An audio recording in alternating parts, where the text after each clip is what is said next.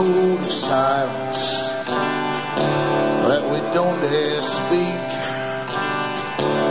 There's a wall between us and a river so deep. We keep pretending that there's nothing wrong. There's a code of silence and it can't go on.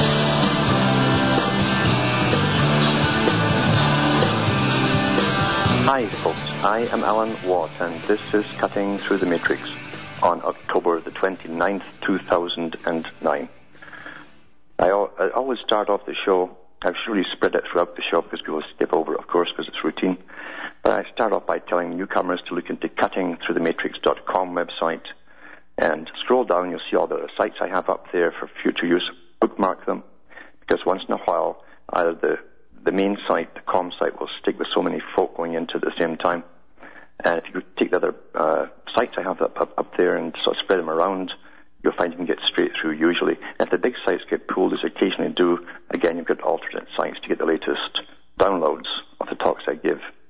And as I say, there's cuttingthrough.jenkness.com, very good, quick site, very fast. There's cuttingthroughthematrix.net.us.ca.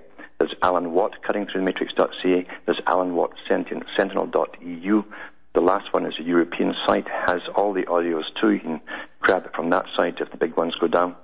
But it has addition of transcripts of a lot of the talks I've given, which you can download for prints up, and they're in the various languages of Europe. You can choose which which one you want. And remember, as I say, this is probably the only show out there where there's no backing by by anyone basically, except you, the listeners. And you can keep me going by looking into the website.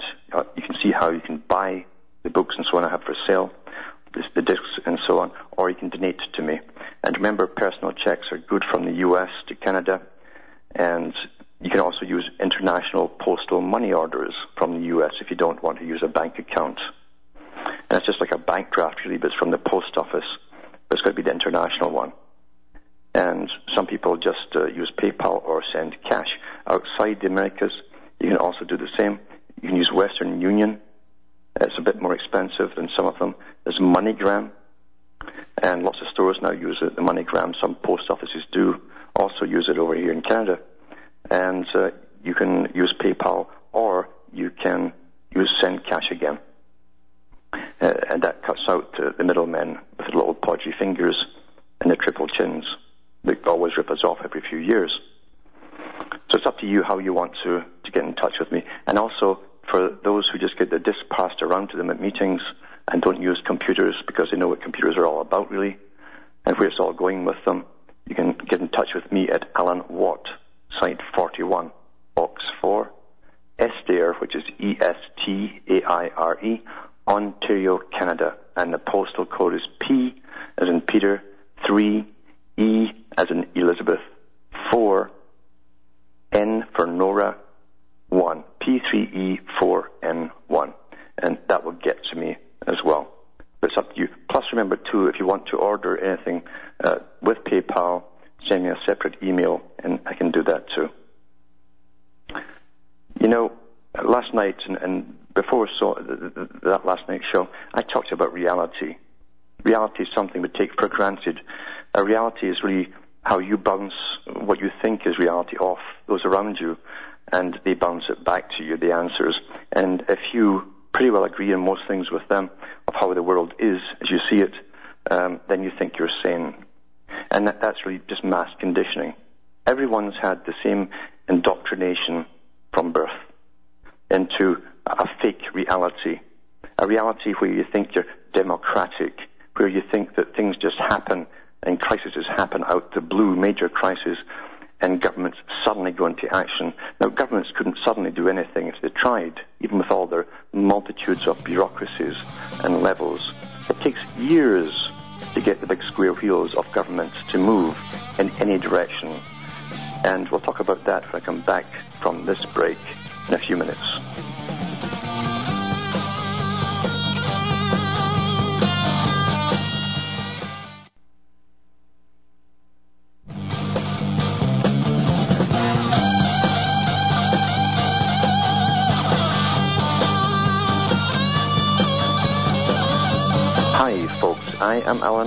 Cutting through the matrix, trying to bring some reality back into personal lives because it's a hard process for people to really bite the bullet and realize that most of the things that they thought and believed and they thought they understood, and even some of the things you love, in fact, uh, are, are all given to you by those who know how to rule whole nations and the whole world, in fact, because they've studied humanity for thousands of years. We're the most studied species on the planet, not the little insects that they're, they're hunting down in Brazil or, or in the Amazon uh, or anywhere else. We are the most understood of all creatures. That's why they're on to all the other ones now, all the other creatures. They know everything they need to know about us. They know how we act as a mass, how we think as a mass group. And they also know the categories of individual sections, you might say, there, are, and categories within that too, subcategories and all that. And they know how to motivate people into action. They know, that, for instance, that in every generation there's always the ones with the chips on their shoulders, the misfits, who also also want to protest something, and they give them the things to protest. Ones who think they're going to fight something and fight the bad guys, and they swallow the propaganda that fits them, and the leaders are sent out to them basically to to round them up and give them their, their primary indoctrination, get them into a cheering group, and they stage demonstrations across the planet. And this is always presented on the politically correct news. They're always guaranteed attention, where other grassroots ones get no attention at all, in fact. So these minuscule groups get attention to get ideas into the general public uh, to be on board for certain issues that the government wants passed. These groups actually demand that the government passes these things. That's how the real world works. The parallel government funds, through their foundations, hundreds and hundreds and hundreds and hundreds, actually a thousand points of light is what they call themselves now. Uh, Bush Sr. called them that too. And they appear to speak on behalf of the people. They're the new Soviet.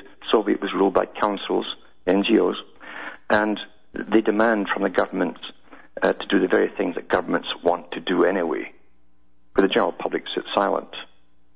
So they must get groups to demand it. So come say, oh, the people have spoken and they pass laws. Well, the whole agenda, as you know, is um, towards a new society. A new society across the board, a whole new way of living. And this is just one phase of it as we get taken down food restrictions, uh, Agenda 21, get them off the rural areas, get them out of cars, uh, and then eventually ban cars altogether, except for essential vehicles only. That's in Agenda 21.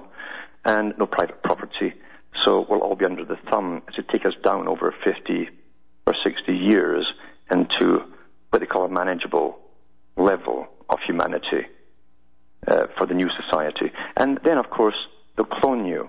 They'll clone you as a reward for being goody two shoes and politically correct. You're very good, and they need you, that is.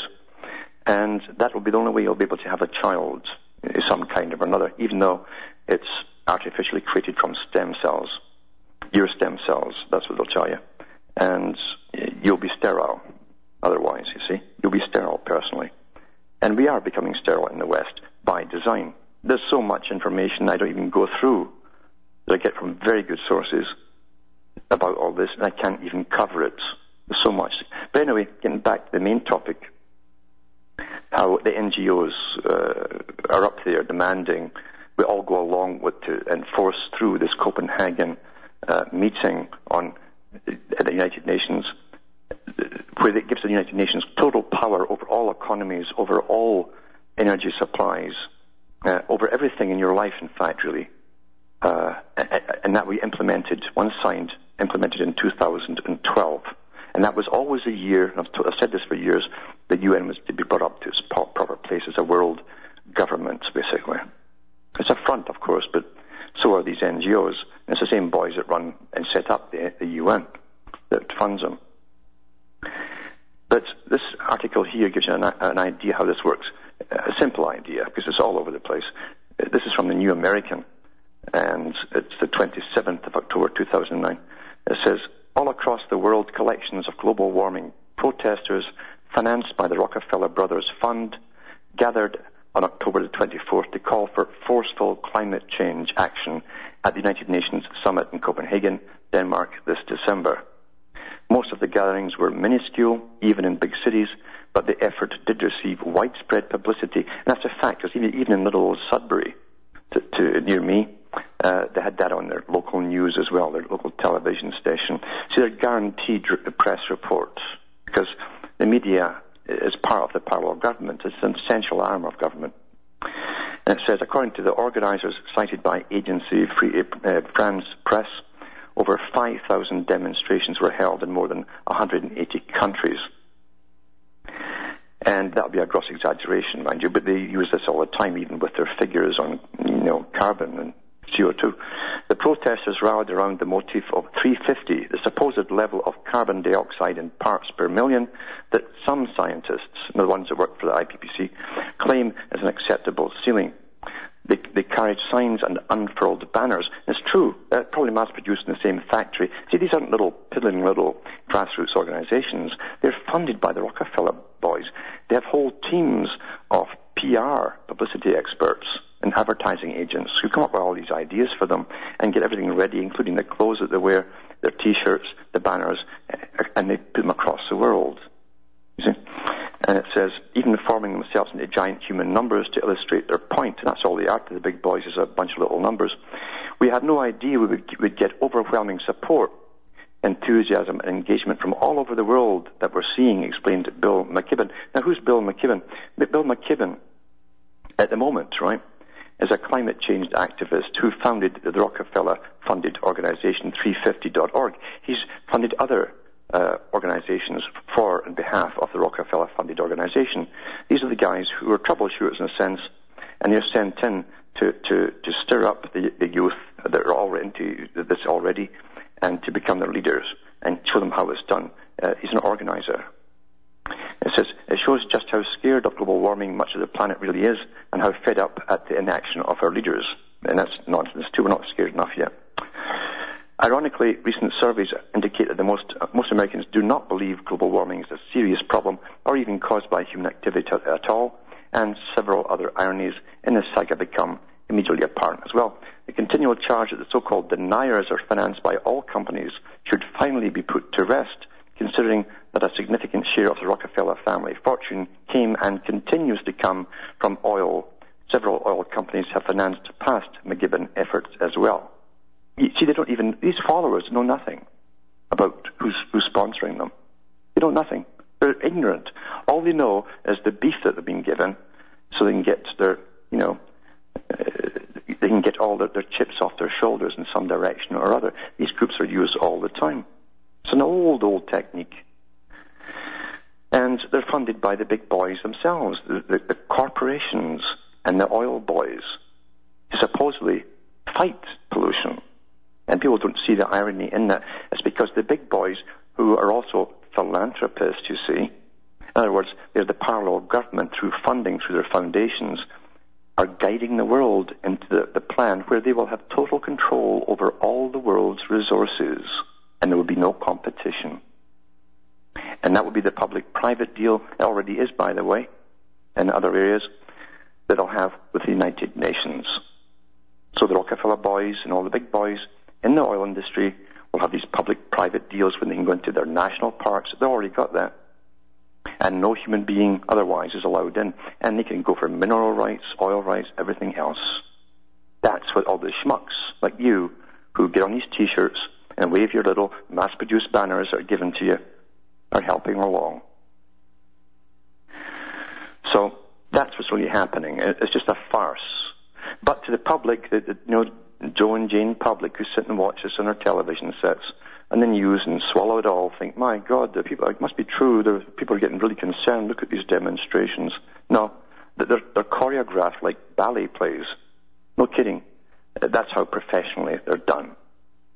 It's so it's like the same nonsense when they they, they, they train young girls at school generally from other countries, from India and all that kind of stuff, and they, they give them speeches and they memorize the speeches and they bring them to the United Nations to give a speech to kick off some meeting on climate change and all the rest of it, and how bad humans are and how they've been, especially adults.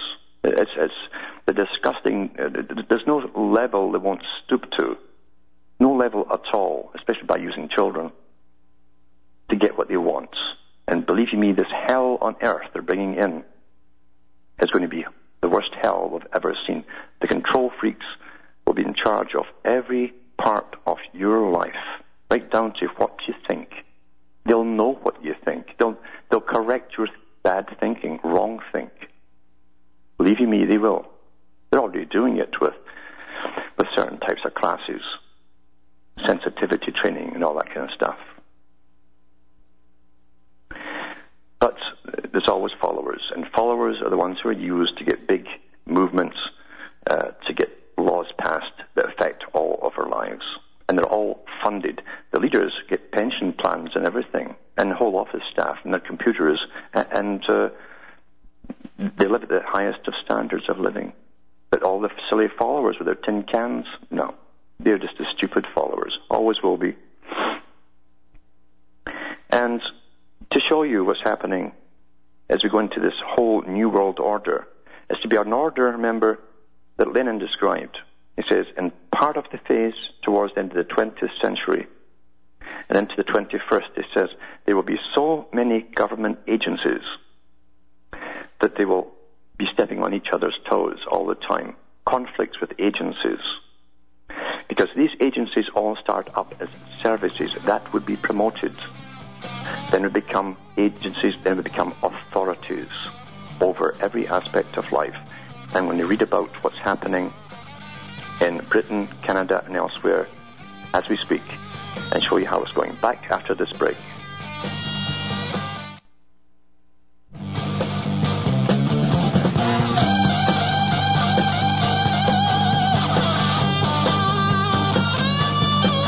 This is Alan Watt, and we're cutting through the matrix bring some reality back has been has been absent for an awful long time. And even when we think we're getting into reality, we're often waylaid by other groups and so on. Because believe you me, those who manage the world have all sides covered. And I used to describe it like coming out of a, a tunnel and you see a field in front of you and there's a forest to the other side of and that's where you want to get is into that forest. But on the way there, you've got all these different signs. This is the way, that's the way. It's like a minefield. You see which way to go. We got the truth. We have the truth. Um, that's what's set up because those at the top are no dummies. They've run the world for an awful, awful long time. And it's a, a history that's kept separate from the general public. You're not taught this in school, how to govern people and how to control the minds of people, how to even give them culture, how to alter it down through the ages how do you get them to rebel when you want them to rebel and fight for another cause? And they'll, sound so appealing to everybody. And how they even supply people who point out the obvious to them for revolutions. And then they fund them, of course, and then uh, they win their battles, and you don't realize that it wasn't a system that you'd planned in the first place. It ends up completely different. It's like how the Soviets used, or the Bolsheviks used the Soviet system so the Bolsheviks was a different party than the socialists who already were in after the first revolution in Russia, and it was a planned takeover, well financed actually from the, from uh, New York and London from the banks, and given the, the biggest backing, well organized before they hit, and suddenly all the all the people who had fought for all these other groups to bring in socialism were out the picture, executed in fact, and um, totalitarian regime was in place. Planned all in advance, but they always need the masses to do the final push. It's never necessary the masses understand the real reasons for the overthrow. So you often end up with a worse system than the one that you had just left behind. But what you find if you study history, what they give to you for history, or at least what's available to us, are some of the techniques they used. If you look at the Cultural Revolution that they had in China, uh, it was a, a system that, that, came in not suddenly because they were already trying to ind- indoctrinate the youth. You always indoctrinate the youth who will grow up into the new system. You bypass the elderly pretty well. And you control the, the older ones through fear uh, of physical harm, imprisonment, or whatever. But the youth, you literally uh, mollycoddle until the youth think the teachers and the schools are basically better than their parents. That's the system they've had across the Western world for a long time now because we're bringing in collectivism, a nice word, also like socialism, and uh, it's, it's, really uh, an ultra advanced Soviet type system where funded, guided, and even created NGOs will become the spokespeople for all the people. And they'll, they'll demand from government, as they're doing, that exactly which the government wants to hear. So they'll pass the laws they have sitting waiting ready to get signed. And they'll say the people have spoken, the people have demanded, and that's how it works. But in the Cultural Revolution, and this Cultural Revolution of China has been copied here for a long time. And of course, no reporter is going to use that same term here. It's so wonderful how they can bring you into the same system, but they, know, they don't use the term. And if they don't use the term, the people won't know. Just the word itself makes all the difference. Rather than say you're under communism or socialism, same thing. Um, in fact, that's what Lenin said, you know, and, and Stalin said it repeatedly. He says that um, communism is only socialism in a hurry. Communism comes in through revolution. But if you don't tell them that, they'll never connect it. Never connect it. When the state runs everything. The state runs everything. But this is a super improved type. This is really what the final outcome was supposed to be according to Lenin. Not quite communist, not quite capitalist. It's called public-private. The corporations are the new feudal overlords, according to Professor Carroll Quigley. And that's how it's working, you see. And we will all be incredible slaves. To save the planet, we will serve the planet. Who first said we'd serve the planet? The Royal Institute for International Affairs, set up by the Rhodes Foundation, the Lord Alfred Milner Group, who were the funders, they were the banking boys, and they formed the Royal Institute for International Affairs, dash comes from foreign relations. Every major reporter, every media boss of all kinds of media, and most politicians at the top, all politicians at the very top are members of it. And the public don't even know. When anything happens, if a president slip or whatever, or a prime minister slip, they're not called in front of Parliament or Congress, they're called in front of the Council on Foreign Relations to explain themselves. That's what happened to Bill Clinton, remember. And the public don't even ask why or who. Who is, who is this Council on Foreign Relations? Who are they? They ask nothing. And the media explains nothing. So using the, the cultural revolution of the, so, of the Soviet type and the, and the, and the communist uh, China type, they're using it here where they, t- they try to create a distancing in the minds of the youth and the minds of adults. That is, separate the generations so that the youth would not be contaminated by the old ways of the adults. No, the adults still thought that that um, making a bit of, a, of, of money and eating well uh, and stuff like that, old memories they had um, weren't too bad at all. Were quite nice things. You know, having entertainment that wasn't always political was kind of nice. Well, see, that was corrupting the youth, so they just separate them. And here it's happening across the Western world, has been for years, but they don't say communist or cultural revolution, do they? and you'll never connect it unless people like me say this is what it is. Back with more after this break.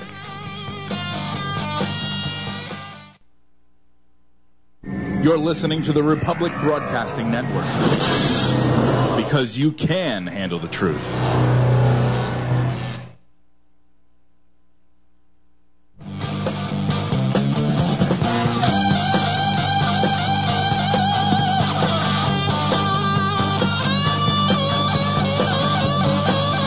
Hi, folks, I'm Alan Watt. We're cutting through the matrix. Just explaining how every big major move forward into this big regime, this world regime, planned a long time ago, even all the stages of it and how it would be implemented. And all the machinery is set up long ago too, uh, to bring on stages you haven't seen yet. You always find that they create machinery, they employ the people, they have organizations and uh, working in buildings, working on these projects. Uh, and once they pass laws, you find out They've already been doing it for a long, long time. That's always been the way, in every direction. But that is separate the children from the parents. They've done this for an awful long time. An awful long time. Using the same system and techniques that they used during the Cultural Revolution for China, where eventually the youth who grew up into teenagers dragged their parents through the streets by the scruff of the neck and killed a lot of them because they were contaminated with old ideas of individuality and things like that when there's supposed to be a good collective all working together for the greater good. It's always for the greater good, isn't it?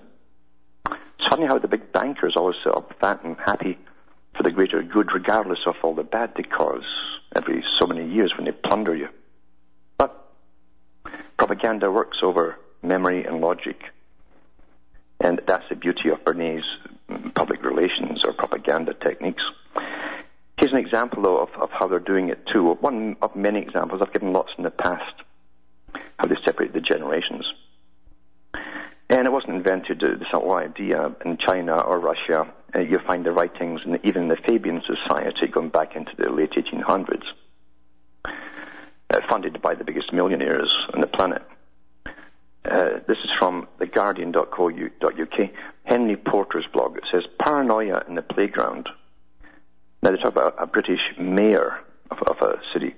Listen to Mayor Dorothy Thornhill. Now remember, mayor, mayors belong to the to the, the national mayors association. It's like the police chiefs association. Same in, in, in the US and Canada. They have their international organizations now. So it's a movement, you see. It isn't just a job for your local area. These, they belong to international movements. Her council has just banned parents from watching their own children at two council play areas in Watford. Quoted in the Watford Observer, this evidently simple-minded woman says, sadly, in today's climate, you can't have adults walking around unchecked in a children's playground. Instead of parents being able to watch and play with their own and other people's children at the Harwoods and Harebreaks recreation grounds, vetted council staff know as play rangers will be in charge. Now, I don't know if you realize that anyone who's got anything to do with a child now, and it's to go global, started in Britain, uh, anybody who's got anything to do with, with looking after children at all have to go through tough, uh, top uh, MI5 type security checkouts. But see, they want to move it into the parents themselves. Everyone has to be analysed under the microscope, every single person. Because see, you might contaminate that child with some strange comment you make about history or something you've experienced in life they're not supposed to pass on to the youth the version, the new version they're getting now, you see. It says the mayor says that this enforces government policy. Actually, that's not true because no government policy has yet determined that parents may not supervise their own children. That's what he thinks. In a playground, it seems possible that the mayor and her appalling council may be in breach of Article 8 of the Human Rights Act. Well, that's out the window now. The right to family life. Oh, that's out the window because, I say, this other one's already been passed. And people, they're so broad, you see. Uh, anyone who looks after a child, and people straight away think, well, that's babysitters and stuff, you know, that you hire. No, it's also the adults. So it says here, a mother of, mother of three named Rebecca Mackinson was quoted by reporter Neil Skinner as saying, banning parents from an open access playground, I feel, is a breach of her personal freedom. Well, I tell you, uh, if you haven't noticed, you have no personal freedom. You haven't had it for a long time. Look at all the laws that have been passed, especially since 2001 says here is right. This is a fundamental breach of rights, but almost as serious as the offence to common sense. The Council pretends that it is forced into this position to protect children under the new vetting and barring scheme. That's what's called, the vetting and barring scheme. But as parents point out, the number of children used or using the play areas and the range of ages means that some parents want to keep an eye on their own children. Mrs. Maxson says, We have used Harwood since I was a child. The mother stayed with me. It's always had a fantastic community atmosphere. You see, they want to destroy the old ways and bring in the new community. It's called communitarianism. George Bush Sr. was the first to openly use that term after the United Nations promoted it. Communitarianism. One day, actually, they have all these, all these little local events, and you don't turn up at the fair or, the, or, or the Green Day or whatever it happens to be, uh, they'll come to your house and ask why you didn't attend. I'm not kidding. This is all coming up. You to be part of the community, whether you like it or not. And they'll say, Are you antisocial? Is that what it is? And that creates social approval and social disapproval. If you don't turn up, you'll be disapproved of by all, all the fools that do turn up, all the PC people. These are all psychological techniques that are well in place. So, this is what they're doing for parents. One of the many things to do for parents. And now everyone has to get vetted by the government. Everybody's got to get vetted by the government, you see. Interesting enough, in examiner.com, uh, a routine, obviously, a routine bill was signed. I say routine because nothing is really debated. Everything is PC. Everything is pre-planned. And when other countries have done the same things, you know darn well it's a must be. I call it must be, you see. And the hate crimes bill was passed by Obama. He signed it. Says today President Barack Obama is expected to sign the Matthew Shepard hate crimes bill into law. That was on October 28th, yesterday. Um, it says here during a ceremony, a signing ceremony. They have ceremonies to sign things now. Shepard's murder became a cause celebre when his killers were accused of attacking killing Shepard for being a homosexual. Now, they always pick something like that to push something through that is much, much broader in scope and, and eventually is applied to everything that's politically incorrect, including, by the way, if you criticize government. Because in the Soviet Union, that's what happened. You know, that was the first law that Lenin signed was the hate a hate law. To stop people asking why only certain peoples seem to be in charge of all groups. And then eventually, if you criticized any policy of communism at all, that was called um, um, anti-government. Anti-government. And where do you hear anti-government today? every other day in the papers new laws, uh, watching and, and monitoring people who are anti-government.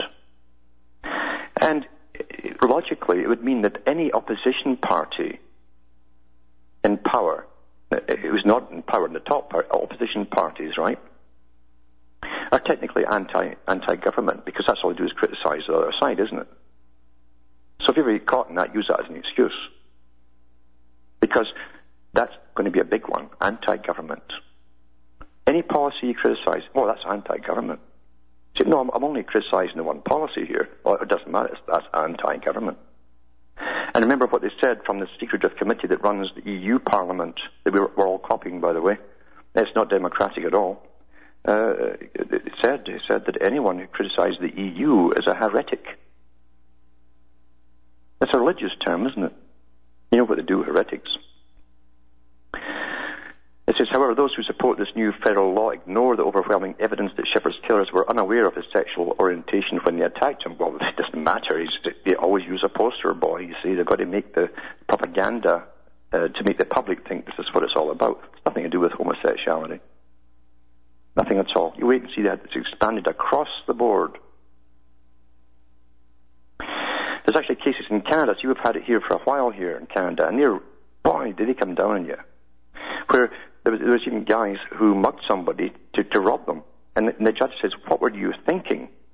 What, were you, what was going through your thoughts when you robbed this particular person? To see if there's any hate involved, not just the robbery. No kidding, this is how stupid it gets and silly it gets. What were you thinking? Thought crime, you know. But this is the new world order that Lenin talked about, where they're all stepping on each other's toes, all these agencies. There's so many agencies you can't. I don't think my hard drive could keep count of all the agencies that are watching us all and, and, and are out there for government. There's so many. Never mind the United Nations ones. You know how many thousands of agencies they have? Now, we're going through all the, the nonsense too, as to bring down the immune, the immune system of the public. And believe you me, I really did not want to come to the conclusion years ago that they were killing us off with vaccines I, until really I went into the medicine of all and realized I, I couldn't deny it. Looking at the pre-1950s levels uh, of uh, certain diseases and the post-1950 levels of diseases and sterility and then into the 70s when, when you look at the incredible skyrocketing escalation of something that was incredibly rare, such as autism. And like any detective story, you say, well, what's changed? Is it just, just the food diet? Is it, what is it? And well, they certainly used a lot of more processed food, but it was inoculations. We're getting pumped into them. And you tie it together with depopulations and, and the need to reduce the population. Spoken about at, at, at the the League of Nations, which was founded uh, right after World War One that became the United Nations. So it's one of the prime mandates, Department of Population Control. Must reduce the populations by all means possible. Obviously, they couldn't tell the public how they were doing it because they wouldn't get any volunteers, I'd imagine. But they certainly have been doing it. And everyone would love to think, oh, it's just a big greedy pharma. No, pharma, the pharma industries belong to the same international bankers who lend the money to every country. There's only about 12 to 13 banking families that do this. They also have the major controlling interest and started up all the big pharma companies. They own that too. And there's always a political motive for it. Just like Rockefeller, one of the biggest oil men on the planet, funding something you would think it would go against his own industry. No, he's already, he, he plans the future. He plans the future of what kind of society it will be. This article here is from the Philadelphia Bulletin Archives, and it's from October 25th, 2009. I've, I've read it before from a different uh, newspaper source, but to reinforce it again, and we do need reinforcement. That's a technique they use on us. Repetition. Sometimes we need repetition to get the truth out too.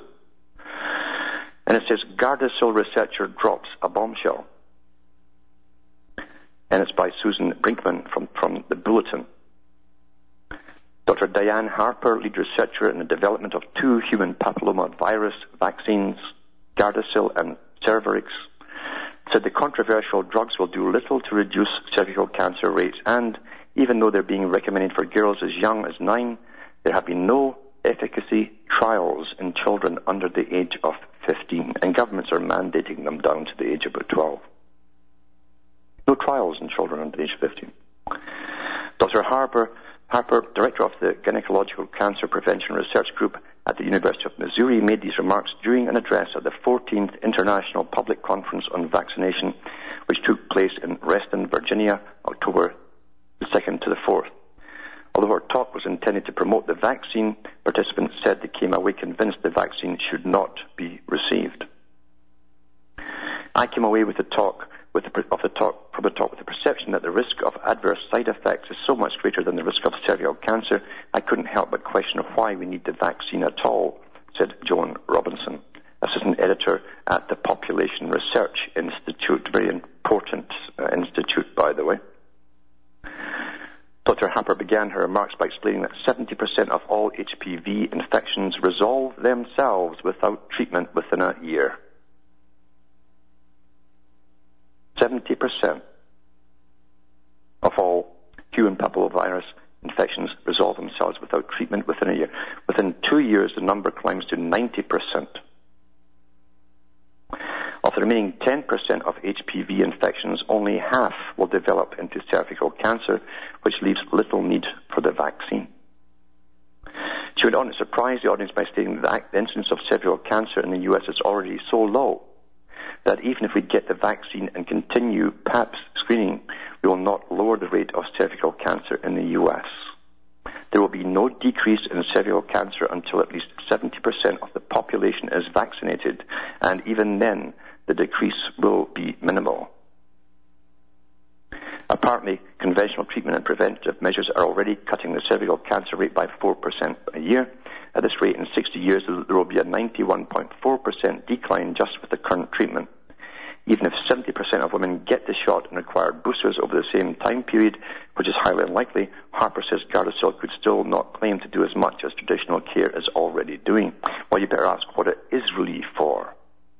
What is it really, really for? We know that girls are already dropping dead with it. And the same Dr. Harper, I think it was Harper who also worked on the, on, on the experimentation with these drugs, admitted in a previous article which I read uh, that it will do no good at all. And it's, the danger of taking it is worse than what that which it would prevent. But anyway, that won't stop them because propaganda for most people, propaganda, Bernays was right, will overcome reason, logic, and people will not seek knowledge. They're content with propaganda. That's why the world is so easily controlled by the big boys who can beat you and starve you And what do you do, as one of the big boys said themselves? Do they do we turn around and fight? Nope. They turn around and they eat their dead. Yep. And when you do fight, it's just because you're getting starved or you're kicked out your homes en masse and there's nothing left to hold on to. And then you're just a rabble. That's what they say at the top. Then you're just a rabble, unorganized rabble. Yeah. Boy, do they understand us. Now, this whole green tax nonsense now, and I mentioned an article last night where the U.S. is already in agreement with the, the EU to sign a tax bill so that U.S. citizens, Canadian citizens, uh, and European citizens, this massive new Soviet, that's what this new Europe is, uh, will all share the same tax base to save energy and uh, be more efficient and, and finding green solutions to the planet and all that stuff, you know. And this is from the Telegraph. This is what's coming. And this is already coming in Britain. Green tax proposals would increase household energy bills by £800 a year, over $1,600. Proposed green tax to cut carbon emissions will lead to an £800 increase in the average annual household energy bill. And that's per year, by the way. And this is 27th of October 2009. Plans put forward by the Green Fiscal Commission a government supported think tanks who were run by all these independent private think tanks, which, by the way, are also uh, owned and run by the foundations, would see the tax on gas and electricity rise every year, every year, up to 2020. Yep. You better keep your old clothes, folks, and lots of patches because you'll be needing them, because that's all you'll be wearing. Back with more after this break.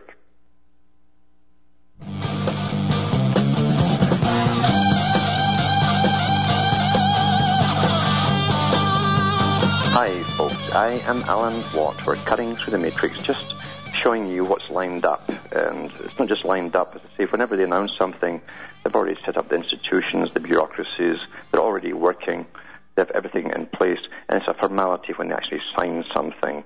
Uh, we're already into it. It's like they've been spraying you for years and years. Uh, for using HAARP and weather modification of all kinds, and then they tell you 10, 11 years later, or we're thinking of geoengineering the planet by spraying the atmosphere. How they do with everything, because governments, believe you me, don't work quickly on anything. They can't with the square wheels they have. It takes years and preparations to set up any part of any part of an agenda. And I'm talking here about the taxations and how this greening is going to cost everybody uh, massive amounts of money uh, that's going to be the same and, and go up and up every year for the next 20, 30 years. Because, you see, they're signing this bill at Copenhagen shortly, and Britain and the US and all these countries have said they'll cut back by about 80 odd percent all, all emissions. Do you understand? You are an emitter. That means 80% of you have got to be off the planet. That's what it really means. And Maurice Strong, the big man at the UN that's pulled across the world, the biggest technocrat that you know of, he's got incredible powers, uh, and he has never been elected to any office by the public. The man who set up the, the 92 meeting for the Earth Summit that bound us all under this, these amazing charters and the agenda. Maurice Strong, when they pulled him into Canada, he was pulled in, off of the UN, the World Bank, and brought into Canada to privatize the electrical systems that the public had paid to have built and operated. And that was back in the 80s. And he said then that uh, the world we're bringing in here will be one. We're not going to fix any nuclear reactors. We're not going to build any new ones. We're going to maintain the old ones. You have to get used to using less and less and less energy. Only essential businesses and so on will have um, power supplies eventually given to them. Peasantry is what he's talking about, bringing the rest of the public to. Back to this article. So we're just going through an agenda. We're going through a script here. That's all we're going through. It says that this tax forms part of a 150 billion pounds package of proposed measures. It's amazing how they're spend, spend, spending, and we're all supposedly broke including a tripling of fuel duty over the next decade and a tax of up to £3,300 on new cars. That's over $6,000. This is to dissuade you from buying new cars because under Agenda 21 for the 21st century, United Nations, you will have no private cars, just essential vehicles only. See ties right in. And and the rest of it's just the, the, the PR against it and so on. And how poor we'll all be and yada yada yada is we're supposed to already figure out for ourselves. Uh, I might just squeeze a caller in. So Dan from California there. You there, Dan? Uh, yes, Alan, I'm here. Can you hear me? Yes. Okay. Um, yeah, I just ha- I wanted to thank you for your uh, uh, for your broadcast. I've downloaded everything uh, that you have on the iTunes as podcasts, and I carry those around with me on my iPod to listen to uh, to you on the public transportation to and from work. And so I wanted to thank you from that uh, for that. And I wanted I had a quick comment and a question or two if we have time. Um, I wanted to say uh, first that today I was walking outside every day uh, from work. I'd go and take a about a two mile walk to clear my head, and I listened to your broadcast while I'm doing that, and um, kind of as a break. And uh, I uh, I saw some people protesting the new tax increase here Yeah. in California, and um, there was a huge crowd of people going down the street, and they were being escorted by the San Diego Police Department Yeah. and uh, and so I, I kind of it, it, it seemed kind of nice that the police were allowing that and helping yes. them. You're right. Certain things are allowed. Other things are, are hammered by the cops. So it's politically correct, correct to do the, the, this kind of stuff. You see, but um, uh, that's the way it's set up. Same in the newspapers. They give all the right ones uh, all the, the exposure they want in the media, and yet there's protests against all the, the tax increases all the time that don't even get mentioned. But but that's the end of the show. That's the music. So I'm Hamish myself from Ontario, Canada. It's good night. And may your God, your gods go with you.